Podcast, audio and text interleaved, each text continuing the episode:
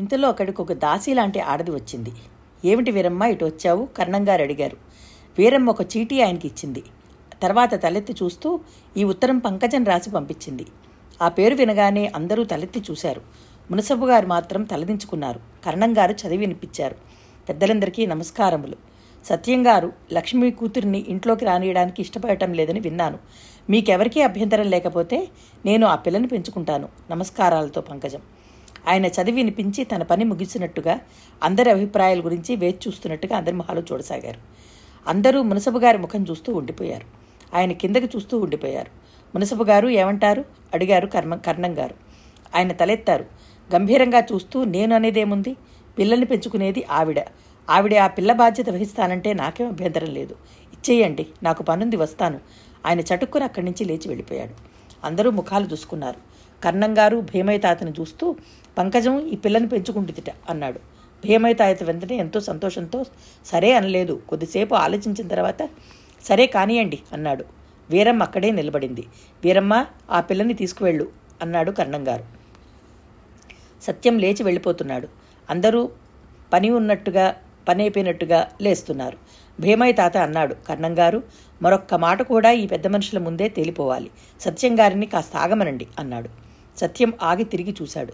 భీమయ్యతాత అన్నాడు. కన్నంగారు నేను చేస్తున్న రెండెకరాల మాగాణిలో ఇక నుంచి ఒక్క గింజ కూడా సత్యం గారికి ఇవ్వను. ఈ అమ్మాయి ఎక్కడుంటే ఎవరు పెంచితే వారికే ఇస్తాను అన్నాడు. సత్యం చివ్వున ముందుకు వచ్చాడు. చెయ్యెత్తుతూ ఖబర్దార్ అట్టే పేలావంటే పళ్ళు రాలగొట్టేస్తాను జాగ్రత్త. పానకంలో పుడకలా తయారయ్యావు. నిన్నటి నుంచి చూస్తున్నాను. ఆ పిల్లని చంకనేసుకుని ఊరంతా నానా గొలా చేస్తున్నావు. తీర్పులు గీర్పులు అంటూ ఈ తతంగం అంతా పెట్టావు. పొలం ఎవడబ్బ సొమ్మనుకుంటున్నావురా లక్ష్మమ్మ గారి అమ్మమ్మ గారి సొమ్మండి. ఆవిడేగా అమ్మాయి గారి పేరు మీద దాన విక్రయాది సర్వాధికారాలు రాస్తూ ఇచ్చారు. పొలం ఆవిడది కాబట్టి ఊరుకున్నారు. లేకపోతే ఈ పాటికి మీరో మీ నాన్నగారు అమ్మేసేవారు కాదా? నోరు మీరా గాడిద. మా ఇంటి చాకలివి నీ హద్దేమిటో తెలుసుకో. లేకపోతే ఇప్పుడే పళ్ళు రాలుతాయి. మీదకి వెళ్ళాడు. మాటలు రానియకండి జాగ్రత్త. ఇంతవరకు అమ్మాయి గారు అన్నగారని ఊరుకున్నాను. ఆ బంధుత్వాలు లేదని మీరే రుజువు చేశారు. చూశారా వాడి మాట? సత్యం కర్ణం గారితో అన్నాడు. భీమయ్య ఊరుకో? సత్యం ఊరుకో? ఆయన సర్దారు. పొలం నువ్వు చూడనవసరం లేదు. నేను వేరే వాళ్ళకి కౌరికిచ్చుకుంటాను అరిచాడు సత్యం. పొలం గట్టు మీద కాలు ఎవరు పెడతారు పెట్టరమ్మనమనండి కాళ్ళు విరగ్గొట్టేస్తాను అన్నాడు భీముడు. అబ్బా సత్యం ఇప్పటికి ఊరుకో? తర్వాత దాని సంగతి చూద్దాం అన్నాడు రెడ్డిగారు. ఇక చూసేదేమీ లేదండి. ఇంతవరకు ఆ పొలం మీద హక్కుదారులు ఎవరూ లేక ధాన్యం ఈయన చేతుల్లో పోశాను. ఇక అసలు మనిషి వచ్చిందిగా? ఆయనకి. నేను ఇవ్వనండి భీముడు తగ్గేసినట్టు చెప్పాడు. అదిగో మీ ఇద్దరి బలాబలాలు చూసుకోండి అన్నాడు కర్ణం గారు. అందరూ వెళ్ళిపోయారు. రామ్మ ఇంటికి వెడదాం అంది వీరమ్మ. నేను భీమయ్య తాత వైపు చూశాను. తీసుకువస్తాను పద వీరమ్మ అన్నాడు భీమయ్య తాత. వీరమ్మ బయలుదేరింది. భీమయ్య తాత తలపాగా సరిగ్గా కట్టుకుని నన్ను ఎత్తుకుని బయలుదేరాడు. ఊరంతా దాటి ఒక కొబ్బరి తోటకి వచ్చాడు. అక్కడ ఆ కొబ్బరి చెట్ల మధ్య ఒక డాబా ఉంది. దానికి కుడి పక్కన అరటి చెట్లు కూరగాయల తోటలు ఉన్నాయి. ఎడమ పక్కన పాకలో పశువులు కట్టేసి ఉన్నాయి. అక్కడంతా చెట్లు గుబురుగా ఉండడం వల్లనేమో అంతటా పచ్చగా కళకళలాడిపోతూ ఉంది. గుమ్మానికి పసుపు రంగులో లక్క పూసి ఎర్రబొట్టు పెట్టి ఉంది. ఆ జాగా అంతా చాలా శుభ్రంగా ఉంది. భీమయ్య తాత నన్ను దించకుండానే పంకజమ్మ గారు అని పిలిచాడు. ఇంట్లోంచి ఒక ఆవిడ వచ్చింది. ఆవిడ జరీపూర్ కెంపు రంగుది కట్టుకుంది. మెడలో చంద్రహారం ఉంది. ముఖం కళగా ఉంది. నవ్వుతూ ఎదురు వచ్చి భీమయ్య తీసుకొచ్చావా? అంటూ నన్ను చూసి చేతులు రెండు జాచి రామ్మా అంది. నేను వెళ్ళలేదు. భీమయ్య తాత మెడ గౌ- కౌగిలించుకున్నాను. వెళ్ళమ్మా ఇక నుంచి ఈమె మీ అమ్మ. నువ్వు ఇక్కడే ఉండాలి. నేను రోజు వచ్చి చూస్తాను అన్నాడు. నేను అయిష్టంగా బలవంతంగా ఆమె దగ్గరికి వెళ్ళాను. ఆవిడ నన్ను మోచేతి దూరంలో అశాంతం పెట్టి చూసింది. ఆ తర్వాత పిల్ల ముచ్చెల్లా ఉంది అంటూ నన్ను దగ్గరికి తీసుకుని రెండు బుగ్గలు పుణికి ముద్దు పెట్టుకుంది. ఆవిడ నన్ను ఎత్తుకుని ఇంట్లోకి తీసుకువెళ్ళింది. పెద్ద ఇల్లు గదులు కూడా ఉన్నాయి. ఆవిడ నాకు అన్నం పెట్టింది. భీమయ్య తాతకి కూడా అరిటాకులో అన్నం వడ్డించింది హాలులో కింద కూర్చుని భీమయ్య తాత తింటూ కన్నంగారింట్లో నా గురించి ఆయన ఏడుపు సత్యమ్మామయ్య మాటలు పొలం గురించిన పడిన ఘర్షణ చెప్పాడు. ఆవిడ వింది. కొద్దిసేపు అయిన తర్వాత భీమయ్య తాత వెళ్ళిపోయాడు. వెళ్ళే ముందు నా దగ్గరికి వచ్చి బుజ్జి నీకు ఏ భయం లేదు. నేను సాయంత్రం వస్తాను అని వెళ్ళాడు. నేను తల ఊపాను. సాయంత్రం అయింది. నేను నిద్రపోయి లేచాను. మంచం మీద కూర్చున్న నాకు పక్క గదిలో నుంచి మాటలు వినిపిస్తున్నాయి. నన్ను అసలు అడగాలా వద్దా? నువ్వు సరాసరి చీటీ రాసి వీరమ్మ చేత పంపిస్తే ఏమిటి దాని ఉద్దేశం? నాకు పిల్లని పెంచుకోవాలందని మీతో ఎప్పుడూ అంటూనే ఉన్నానుగా. మనకి పిల్లలు వద్దని నీకు ముద్దుటే చెప్పాడుగా అందుకేగా పిల్లలు పుట్టంగా పుట్టకుండా ఇంత జాగ్రత్త పడింది? నేను పెళ్ళయి భార్య పిల్లలు ఉన్నవాడిని. ఇలాంటివి నాకు ఇట్టవని నిన్ను ఈ ఊరికి తీసుకొచ్చేటప్పుడే చెప్పానుగా. దానికి నేనేమి భిన్నంగా ప్రవర్తించలేదే. భీమయ్య ఉదయం వచ్చి ఆ పిల్ల పరిస్థితి చెప్పాడు. ఆ పిల్లకి నా అన్నవాళ్ళు లేరు. నాకు పిల్లలు కావాలి. అందుకే పెంచుకోవాలని అనుకున్నాను. మీరు పిల్లలు పెంచుకోవడానికి అభ్యంతరం లేదని ఎవరైనా అనాథాశ్రమం నుంచి తెస్తానని అన్నారుగా? వాళ్ళైతే ఎవరికీ తెలియదు. ఈ పిల్ల అయితే ఆ సత్యం కక్షపట్టవచ్చు. ఆ భయం మీకు అవసరం లేదు. అవన్నీ నేను చూసుకుంటాను. ఇదే నీతో వచ్చిన చిక్కు. అంతా నా ఇష్ట ప్రకారం నడుస్తున్నట్టు ఉంటావు. మళ్ళీ నీ ఇష్టాలు కొన్ని వెలగబడుతూ ఉంటావు. అవి మిమ్మల్ని కష్టపెట్టనివే. అని నమ్మకం కలిగితేనే చేస్తాను. మీరు ఆలోచించి చూడండి. చాలించు నీ నంగరాజు వేషాలు. ముందడిగితే నేను కాదంటానని ఈ పని చేశావు. అబ్బెబ్బే లేదండి. మీకు చీటీ రాసి పంపాను. మీరు ఇంట్లో లేరని వీరమ్మ వచ్చింది. మీరు నా ఇష్టాన్ని మన్నిస్తారని నమ్మకంతోనే చేశాను. ఆ స్వరం బతిమిలాడుతున్నట్టుగా ఉన్నది. చీనోర్మి నీ మొహం చూడను నేను. ఆ పిల్లని ఇంట్లోంచి పంపివేస్తే గాని నేను ఇంట్లో మళ్ళీ అడుగుపెట్టను. ఆయన గత్తలుపులు తెరుచుకుని బయటకు వచ్చాడు. నేను ఆయనని చూశాను. ఆయన ఎవరో కాదు మునసపు గారు. ఆయన నా మాట వినండి అంటూనే ఉంది. చేయబట్టుకుని ఆపబోయింది. అతను విదిలించి కొట్టుకుని వెళ్ళిపోయాడు. ఆవిడ అక్కడి నుంచి వచ్చి అక్కడ ఉన్న కుర్చీలో కూడబడి ఏడవసాగింది. ఇంతలో వీరం అక్కడికి వచ్చింది. అమ్మగారు ఇప్పుడు ఏడిస్తే ఏం ప్రయోజనం? నేను మొదటే మీకు ఈ పి- ఇది పిచ్చి ఆలోచన చెప్పానా? అంది. వీరమ్మ నువ్వు కూడా నన్నే అంటున్నావా? ఈయన పనులు పనులు అని పది రోజులకోసారి కానీ కనిపిస్తారు. ఆయన వచ్చే వాళ్ళకి ఎదురు చూస్తూ కూర్చోవాలి. నాకేం తోస్తుంది చెప్పు? ఒక్కదాన్నే ఉంటే పిచ్చెక్కిపోతుంది అసలు ఆ రాజమండ్రి నుంచి ఈయన నమ్ముకుని రావడే నాది పెద్ద పొరపాటైంది అటు వృత్తిలో ఉన్నా నాకు స్వేచ్ఛ ఉండేది. ఒకరిని నమ్ముకుని ఉండడమే ఆడదానికి మంచిది అనుకుంటూ వచ్చాను. ఆయన బాగానే చూస్తూనే ఉన్నాడుగా. చాటునైనా మన నిజం చెప్పుకోవాలి. మీకేం లోటు చేశారు? ఇల్లు కట్టిచ్చారు. నౌకర్లు ఇచ్చారు సకల భోగాలు కల్పించారు. ఆ ఇచ్చాడు. నేను నేను ఇవన్నీ కోరుకోలేదు వీరమ్మ. అని అవి నాకు తెలియట్లేదు. నా మనసే నాకు అర్థం కాలేదు. తెలిస్తే వచ్చేదాన్ని కాను అని ఏడవసాగింది. మంచం మీద కూర్చుని వాళ్ళిద్దరినీ చూస్తున్న నాకు ఒకటి బాగా అర్థమైంది. నా మూలంగా వాళ్ళిద్దరికీ పోట్లాట్లు వచ్చాయి. నన్ను ఈ ఇంట్లోంచి పంపేస్తారు. మళ్ళీ కొత్త వాళ్ళు ఎవరో ఒకరి దగ్గరికి వెళ్ళాలి. నేను ఏడుస్తున్న ఆవిడనే చూస్తూ కూర్చున్నాను. తర్వాత నాలుగైదు నెలల పాటు మళ్ళీ ఆయన ఈ ఇంటికి రాలేదు. కానీ ఎందుకో గాని పంకజం అది లక్ష్య పెట్టలేదు. నన్ను గుండెల్లో పెట్టుకుని దాచుకుని చూసుకోసాగింది నాకు తనే జడవేసేది. నీళ్ళు పోసేది. అన్నం తనే తినిపించేది. నన్ను ఎత్తుకుని కూరగాయల తో తోటకి పొలానికి పళ్ళు చూసుకోవడానికి వెళ్ళేది. ఇంట్లోనూ బయట కూడా నౌకర్లంతా ఆమె అంటే ఎక్కడలేని భయభక్తులు చూపించేవాళ్ళు. ఆమెకి దైవభక్తి చాలా ఎక్కువగా ఉండేది. వ్రతాలు పూజలు ఆ ఇంట్లో ఒక తప్పనిసరి కార్యక్రమం. ఒకరోజు సంధ్యవేళ వాకిట్లో కొబ్బరి చెట్టు కింద గచ్చు మీద నవారు మంచం వేసుకుని పంకజన్ నన్ను ఒళ్ళో కూర్చోబెట్టుకుని చందమామలో కల్పించే ముసలమ్మ కుందేలు కథ చెప్తోంది. అక్కడంతా నిర్మానుష్యంగా నిశ్శబ్దంగా ఉంది. పగలంతా ఆ ఇంటి వాతావరణం ఎంత సందడిగా ఉంటుందో రాత్రి వేళ అంత ఒంటరిగా ఉంటుంది. ఇరుగు పొరుగు వాళ్ళు ఎవరిళ్ళకి వాళ్ళు వెళ్ళిపోతారు. నౌకర్ల వాళ్ళ ఇంటికి వెళ్ళిపోతారు. ఇంట్లో మిగిలేది నేను పంకజం. వీరమ్మ శివుడు అనే ఒక తాగుబోతు నౌకరు. వాడి తాగి ఉన్నా లేకపోయినా అందరినీ హడలు కొడుతూ ఉంటాడు. పంకజానికి వాడు అంటే అసలు భయం లేదు. తాగి బలిష్టంగా క్రూరంగా ఉండేవాడు. పంకజం ముందు పెంపుడు కుక్కలా ఉండేవాడు. ఆవిడ నాకెంత ఆప్యాయంగా అన్నం తినిపిస్తుందో వాడికే అంతగా అన్నం తినిపిస్తుంది. వాడు ఈరోజు ఇక ఇంకా ఇంటికి రాలేదు. వేరమ్మ వంట ఇల్లు సర్దుతోంది. ఇంతలో ఒక నౌకర్ అక్కడికి వచ్చాడు. జేబులో నుంచి ఉత్తరం ఒకటి తీసి పంకజానికి ఇచ్చాడు. పంకజం ఒళ్ళోంచి నేను లేవబోతుంటే నన్ను అదిమి పట్టి అలాగే ఉంచి ఆ ఉత్తరం చదివింది. అందులో ఏముందో ఏమో ఆవిడ కోపంగా ఆ ఉత్తరం సరున నిలువున చింపింది.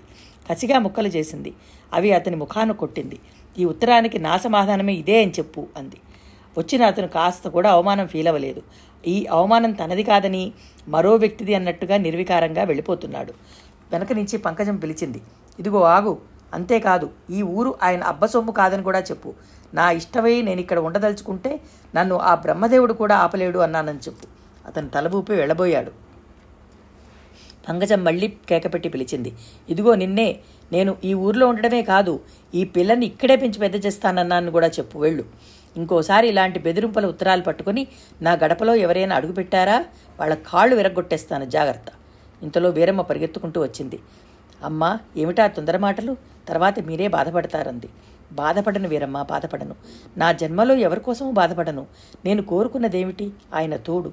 నేనేమీ వీధన పడి తగుదనమ్మా అని ఆయన మనిషిని చెప్పుకోవడం లేదే. నేను ఎంత ఆయన మనిషిని కావాలని అనుకున్నా ఆయన సొంతం నేను కాగలను తప్ప ఆయన నా సొంతం కాలేడు వీరమ్మ. నాకు ఒక తోడు కావాలి అనే సంగతి ఆయన ఎందుకు అర్థం చేసుకోడు? ఏమిటి ఆయన అహం? నేను ఆడదాన్ననేగా ఈ సంఘంలో అధికారం అంతా మగవాడి చేతిలో ఉందనేగా ఏది ఏమైనా సరే ఈ పిల్లల్ని నేను వదలను. ఎందుకో వీరమ్మ నాకు తెలియదు.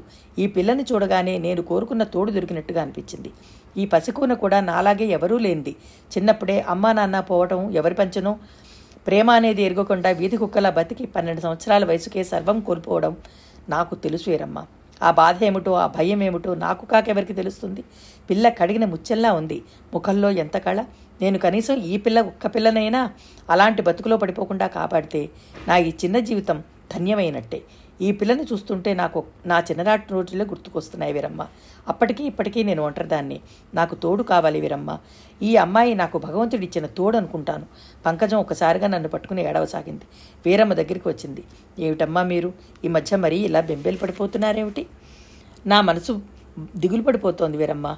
ఈ జీవితం ఇలా అంతం అవుతుందా అని భయం వేస్తోంది. చూడు మనిషి తల్లిదండ్రుల మధ్య బాల్యం గడిపితే అంతా నా వాళ్ళు. ఆ జ్ఞాపకాలతో తర్వాత జీవితం అంతా నా వాళ్ళు అని ధైర్యంగా గడపగలుగుతాడు. పోనీ చిన్నప్పుడు ఎవరూ లేకపోయినా పెళ్ళయి పోనీ ఒక వేరే ఒక భర్త ఉంటే లోకం ఎంత నవ్వినా నాది అనే ఒక సంసారం ఉంటుంది. ఒకళ్ళో ఇద్దరు పిల్లలు ఉంటే వాళ్ళ ఆటపాటలు చదువు సంచలు చూడడం ఆ జీవితం సందడిమయంగా ఉంటుంది. వాళ్ళ పెళ్ళిళ్ళు వాళ్ళ పిల్లలు వాళ్ళ బాధలు అంటూ ఆ సందడైనా ఉంటుంది. వీరమ్మ నా సంగతి చూడు. నీ భర్త చి నీ సంగతి చూడు. నీ భర్త చిన్నప్పుడు పోయినా నీ కొడుకు అనేవాడు నీకున్నాడు కాబట్టి నువ్వు ఇలా ధైర్యంగా ఉండగలుగుతున్నావు. ఏం కొడుకమ్మా? వాడిని పెంచి పెద్ద చేయడానికి రెక్కలు ముక్కలు చేసుకుంటున్నాను. ఇష్టపడ్డాడని కోరుకున్న పిల్ల నాకు నచ్చకపోయినా పెళ్ళి చేశాను. వాడిప్పుడు నన్ను ఉద్ధరిస్తున్నాడా? నేను మీ పంచన చాకరీ చేసుకుని మీరే నా తోడు అన్నట్టుగా బతకడం లేదు అంది. వీరమ్మ ఆమెను చాలాసేపు సముదాయించింది. ఆయన ఇష్టానికి వ్యతిరేకంగా మీరు ఈ పిల్లని తెచ్చుకోవడం తప్పమ్మా అంది వీరమ్మ. పగ్గజానికి ఒత్తైన పెద్ద జుట్టు.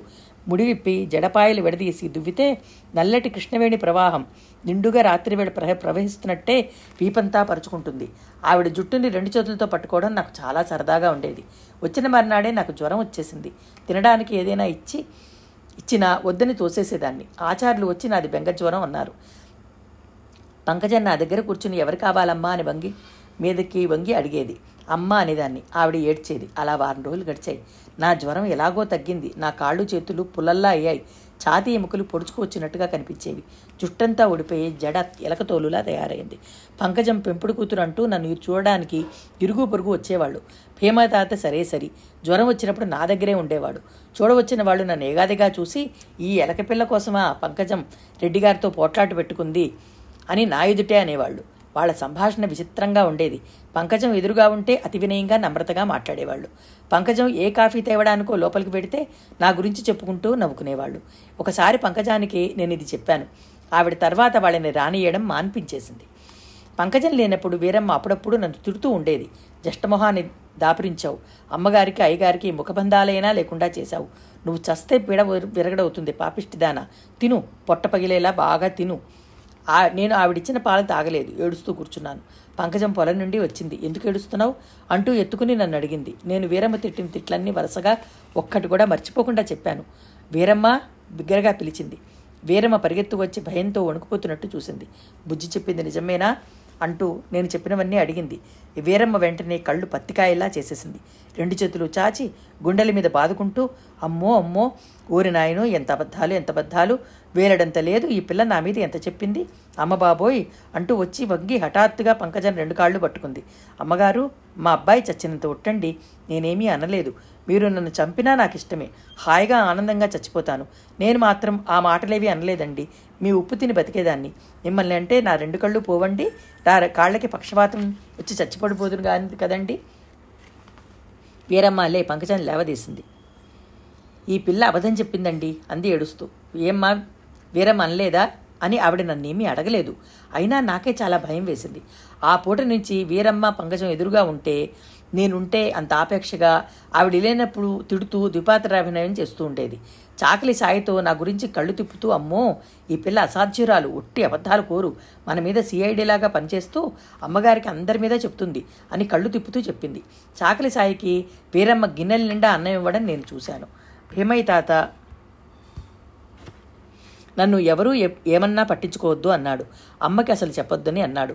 భీమయ్య తాతే నేను పంకజం అని పిలుస్తుంటే తప్పమ్మ అమ్మ అని పిలవాలి ఆవిడ నీకు అమ్మ అని చెప్పాడు. మా అమ్మ అక్కడ ఉంది కదా అన్నాను పైకి చూపిస్తూ. భీమయ్య తాత నన్ను దగ్గరికి తీసుకుని ఆ అమ్మే ఈ అమ్మరా బుజ్జి. మీ అమ్మ అక్కడికి వెళ్ళేటప్పుడు ఆ శరీరం ఒక రావి చెట్లో దాచి వెళ్ళింది. మళ్ళీ తిరిగి వచ్చేసరికి ఈ శరీరం ఒక రాక్షసి తినేసింది.